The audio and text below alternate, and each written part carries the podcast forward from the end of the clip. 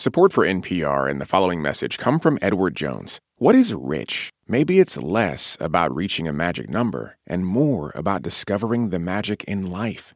Edward Jones Financial Advisors are people you can count on for financial strategies that help support a life you love. Edward Jones, member SIPC.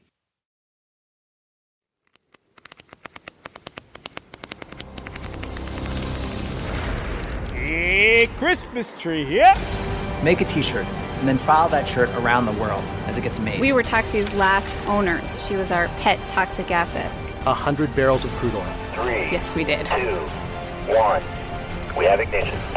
Oh, whoa! Oh my gosh. This is Planet Money Studios from NPR.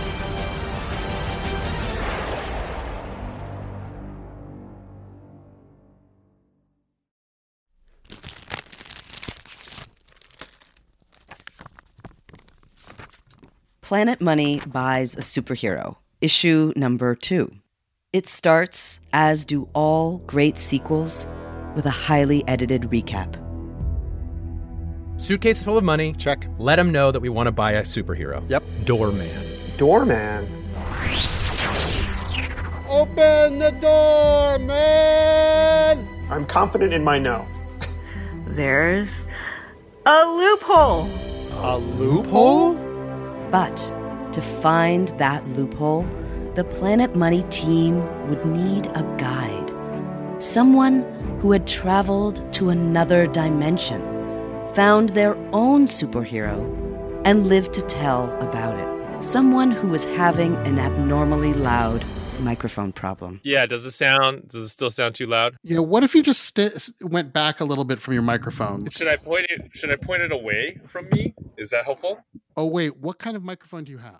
This is Gene Luen Yang, a comic book artist who had worked for Marvel and DC. He was about to explain to our Planet Money hosts how he found himself longing for a character outside the grasp of the giant companies, a superhero to call his Hey, own. this, this is sounding better. That's good. Okay, Gene, I I have a copy of this comic book of yours, of this 1940s superhero that you found. It's it's amazing. But why don't you start by just telling Robert and me how you found this superhero in the first place?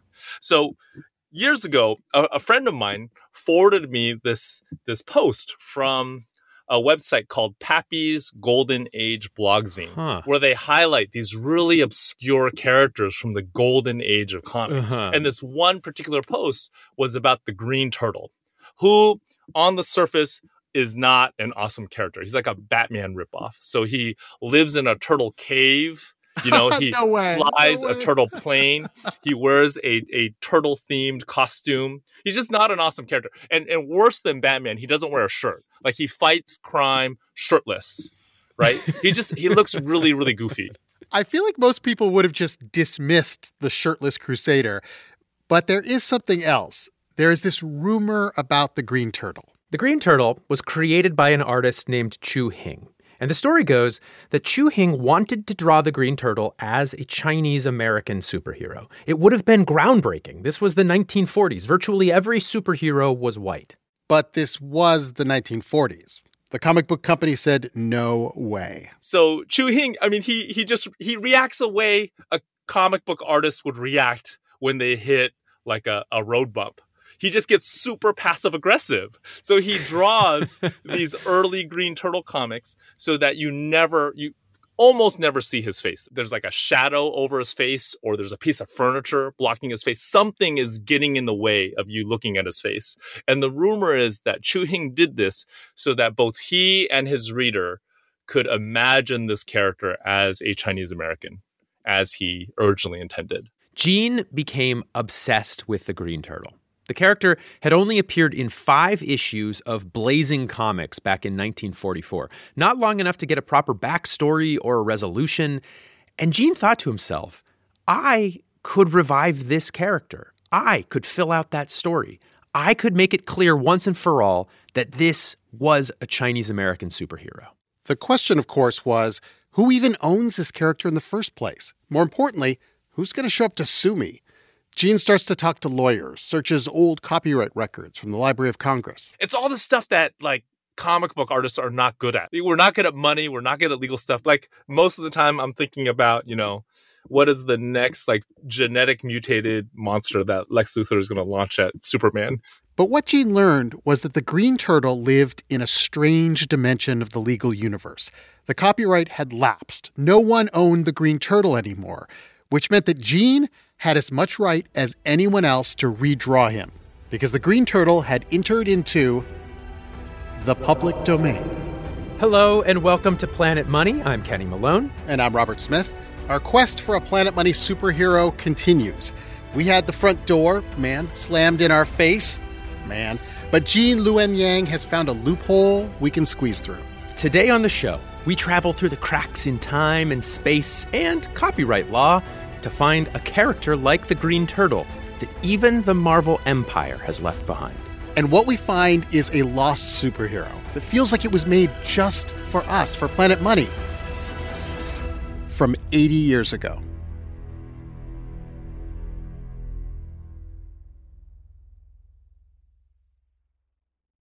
This message comes from NPR sponsor LinkedIn Marketing Solutions. As a business to business marketer, your needs are unique. B2B buying cycles are long, and your customers face incredibly complex decisions. LinkedIn Ads empowers marketers with solutions for you and your customers, allowing you to build the right relationships, drive results, and reach your customers in a respectful environment. Get a $100 credit on your next campaign. Go to linkedin.com slash money to claim your credit. Terms and conditions apply. Why don't we start by, by just, just checking out this weird afterlife of intellectual property known as the public domain. The public domain. We've talked about this strange land on Planet Money before, about how entire books can fall into the public domain, or songs. Hey, I guess we're allowed to play that song now.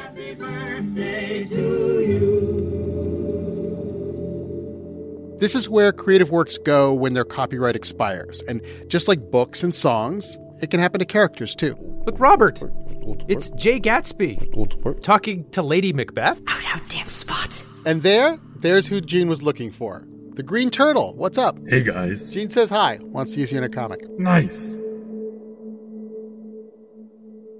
To pluck an old vintage character like the Green Turtle from the public domain solves quite a few problems for our superhero quest. Despite all of you, our listeners, tweeting all week at Marvel to hashtag open the doorman, we have not heard back from Marvel, and we never will. We have to move on, Kenny. We gotta move on. Uh, many of you suggested that, that we could move on by maybe drawing our own, uh, how should we say, homage to the doorman, uh, sliding doorman, sure. pet doorman, perhaps, or the very well dressed Christian Dior man. But but it's just it's just not the same to make up a new superhero. Superheroes are our modern Greek or Roman gods, like uh, featured in these stories about right and wrong that get passed down to us from before we were born. It's it's the patina and the provenance of a superhero that make it feel real. So we're not just going to uh, draw one, make one up. Okay, but if old vintage superheroes are like gold, how many green turtles could really be out there? superheroes that fell into the public domain?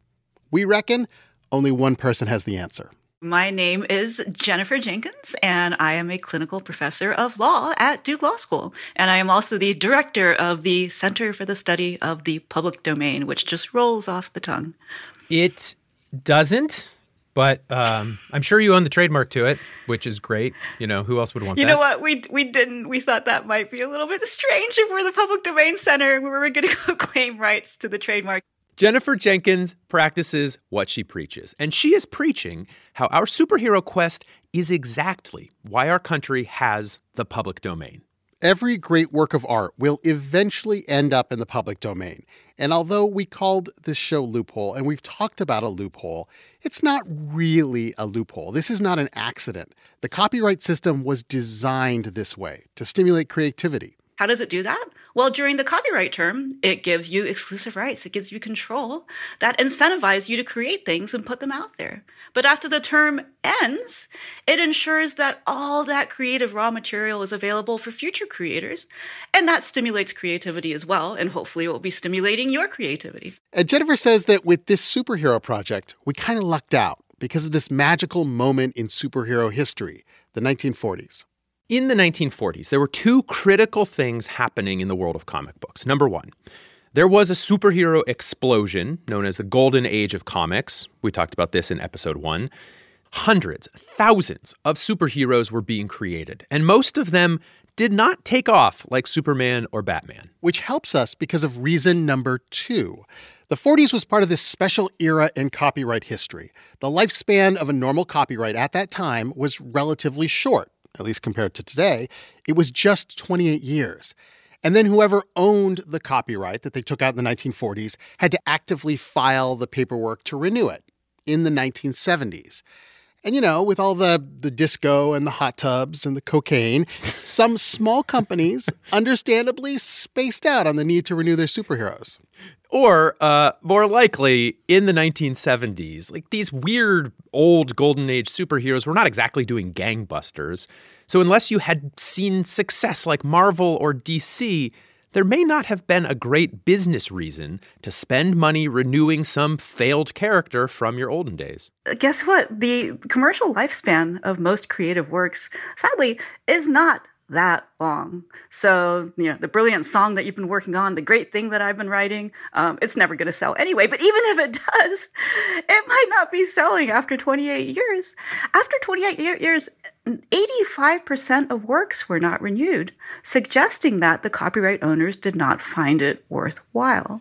What this means is that the green turtle isn't that rare after all. There are plenty of golden age superheroes whose copyrights weren't renewed after 28 years and are now in the public domain. These superheroes are fair game, ready for anyone to pull them out of obscurity. And this is exactly what we need to do to get a real, authentic, vintage Planet Money superhero. We need to go dumpster diving through the annals of comic book history. And Jennifer says we don't even have to look that hard. All of these fans of these old comic books and these old superheroes have actually done the legwork of exhuming, finding, digging up characters and saying, hey, here's our favorite list of public domain comic book characters. I would probably start there. And to help us, Jennifer sent us some of the lists these fans had pulled together. So, this is one of the websites you sent me, Jennifer. I just want to say there are 3,368 characters collected on this website that Jennifer wow. sent. I'm not vouching for this. It's just the first thing that came up on Google. Fair enough. Now, all we have to do is narrow it down just a bit from 3,368 choices. It's, uh, it's a lot. But look, Gene Luen Yang was able to do this. I remember going to sleep thinking about the Green Turtle, wanting to fill out his origin story. And succeed. Like, he wrote the Green Turtle a brand new origin story. And in this new version, there was no question this was a Chinese American superhero. Also, no question the Green Turtle is still shirtless. Very hunky muscles. That's, like, that's right. Uh, and in 2014, he was able to legally publish this new story in a graphic novel called The Shadow Hero, drawn by Sonny Liew. I did the writing, and Sonny, an amazing artist, did all of the illustrations. It's very good. So, the, the illustrations are very good. He's so good, right? It gives me hope, Robert, that the Planet Money superhero is out there somewhere, just waiting to be discovered like the Green Turtle. And Gene he gave us some advice on finding the perfect superhero for us in a list of thousands. I think it's kind of like falling in love, right? Like, how do you know when you fall in love? I, I do think you don't go for the cool. I, I really do think that cool gets in the way of that heart connection that you might have with one of these characters. I, I really think it's that that combination of of goofiness and idealism. You want a goofy expression of an ideal. That's good. I mean, that's that is succinct and boiled down. I mean, like that's great. That's a thing we can go hunting for right now, or go hunting for after the break.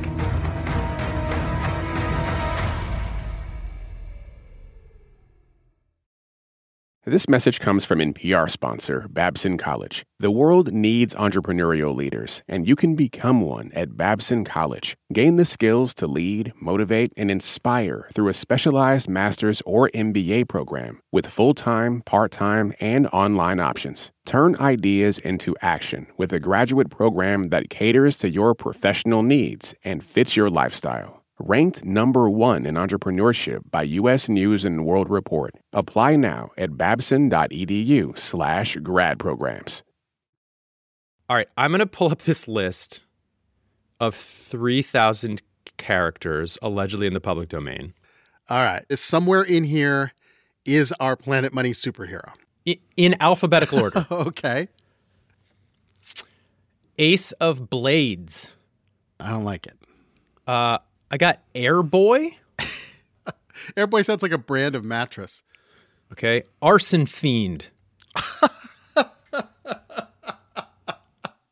Arson Fiend? okay. Oh man. Yeah. Okay. This is this is gonna take forever. Blargo the Lawless. No. Blooper Man. no. Captain 3D. I thought we are all 3D. Horned Hood. Electric Ray. Next. Human Dynamo. Electro Man. Impossible Man. Express Man. They all sound so bad. Lava Man. Uh ooh, Futuro. No. Futuro. No. Lava Man. Right. Croco Man. No. Menthor. What are we doing? Kid Eternity. No. Kangaroo Man? No. Like no, right? No. No way.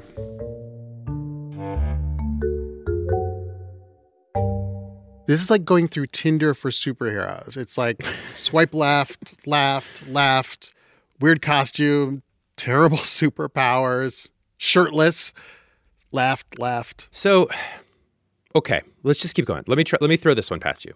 This one, Robert, I have high hopes for. Let me just I'm just going to share him with you on my screen. All right. There's a guy. It looks like he has sort of a hood and two little Yes. things over his eyes and like a Yeah.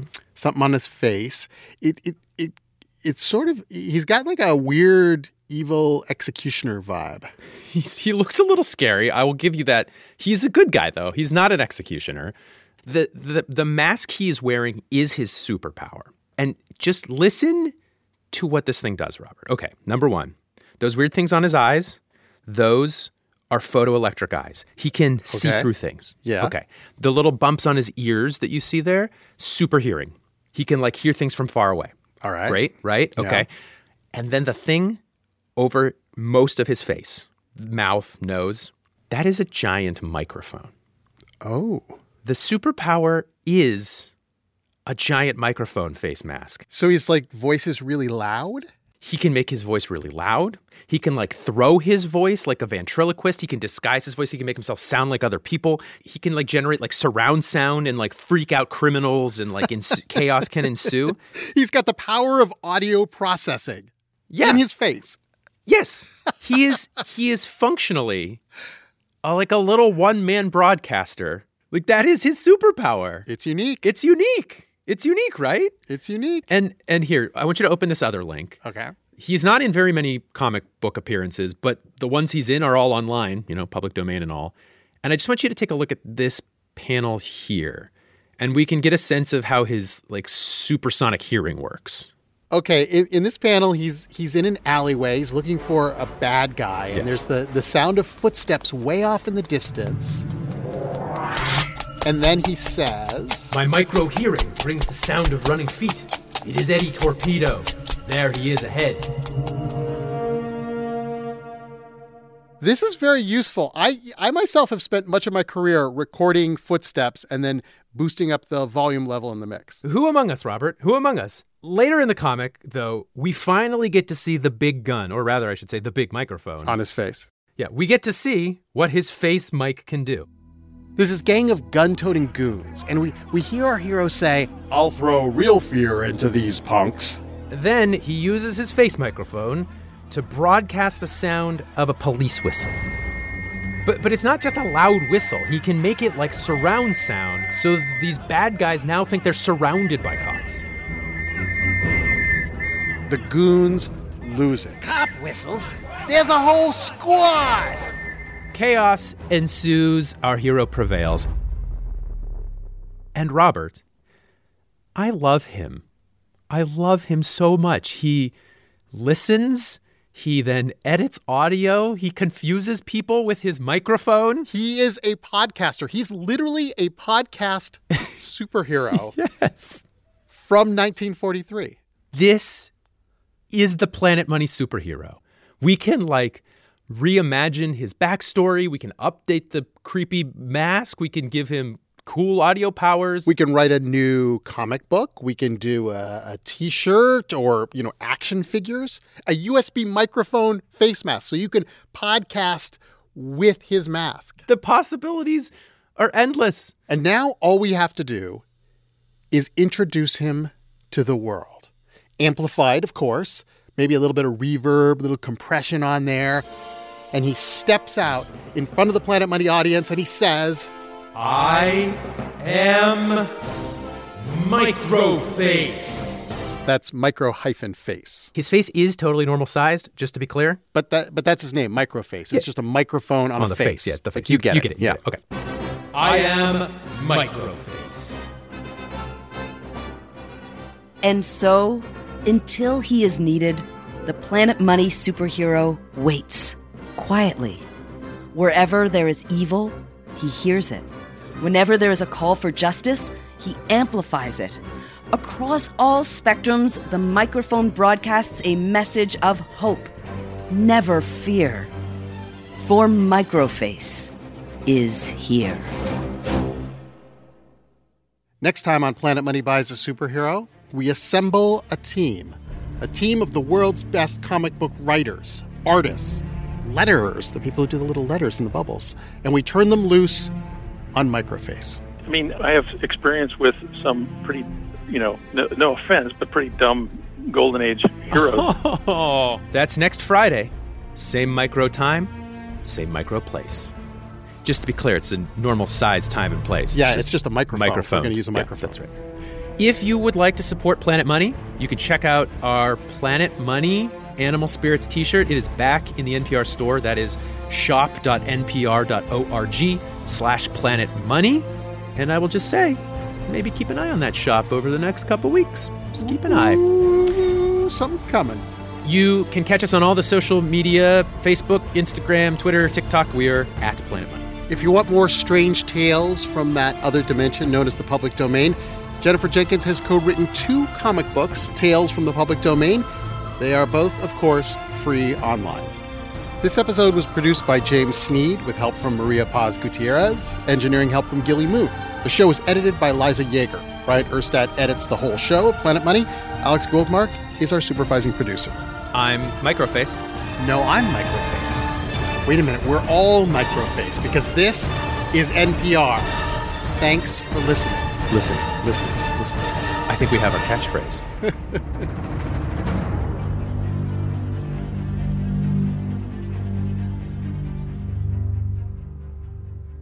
His, his catchphrase is thanks for listening. His second catchphrase is support your local NPR station.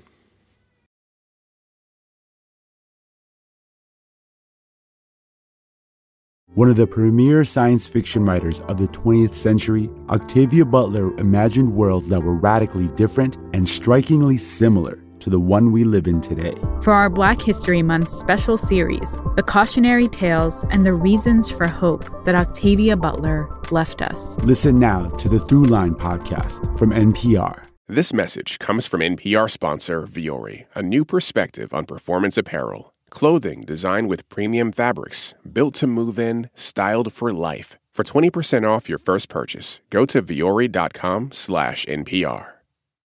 Support for NPR and the following message come from Rosetta Stone, the perfect app to achieve your language learning goals no matter how busy your schedule gets. It's designed to maximize study time with immersive 10 minute lessons and audio practice for your commute. Plus, tailor your learning plan for specific objectives like travel. Get Rosetta Stone's lifetime membership for 50% off and unlimited access to 25 language courses. Learn more at rosettastone.com/npr.